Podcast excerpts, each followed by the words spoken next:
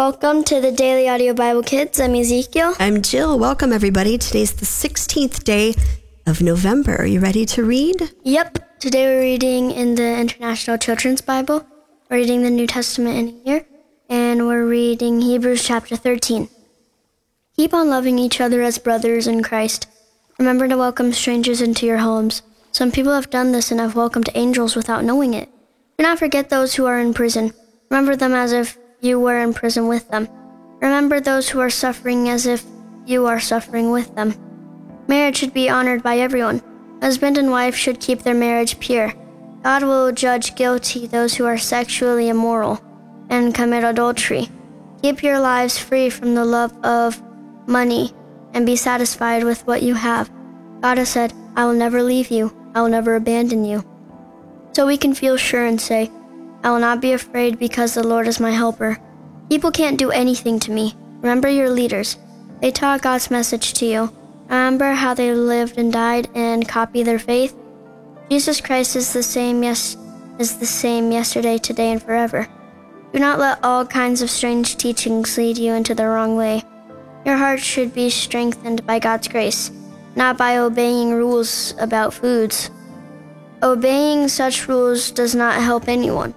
We have a sacrifice, but the priests who serve in the holy tent cannot eat from it. The high priest carries the blood of animals into the most holy place. There he offers his blood for sins, but the bodies of the animals are burned outside the camp. So, Je- so Jesus also suffered outside the city. He died to make his people holy with his own blood. So let us go to Jesus outside the camp. We should accept the same shame that Jesus had. Here on earth, we do not have a city that lasts forever, but we are looking for the city that we will have in the future. So through Jesus, let us always let us always offer our sacrifice to God. This sacrifice is our praise coming from lips that speak his name. Do not forget to do good to others and share with them what you have. These are the sacrifices that please God. Obey your leaders and be under the, their authority. These men are watching you because they are responsible for your souls. Obey them so that they will do this work with joy, not sadness. It will not help you to make their work hard. Continue praying for us. We, we feel sure about what we are doing because we always want to do the right thing. I beg you to pray that God will send me back to you soon. I pray that the God of peace will give you every good thing you need so that you can do what he wants. God is the one who raised from death uh, our Lord Jesus. The great shepherd of the sheep, God raised him because of the blood of his death. His blood began the agreement that God made with his people, and this agreement is eternal. I pray that God through Christ will do in us what pleases him, and to Jesus Christ be glory forever and ever. Amen. My brothers, I beg you to listen patiently to this message. I have written to encourage you.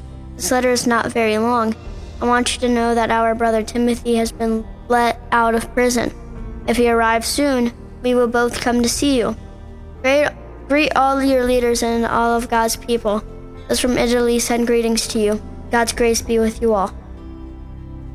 Today you read a really important thing that I think that we should remember. God has said, I will never leave you. I will never run away from you. Mm-hmm. Maybe we can thank God for that promise today. Okay. Dear Jesus, for promising us that you will never run away from us and you'll always be next to us and you'll always protect us from anything bad or evil. You'll always be there to comfort us. In Jesus' name, Amen. Well, that's it for today. I'm Ezekiel. I'm Jill. And we'll be back tomorrow. Bye!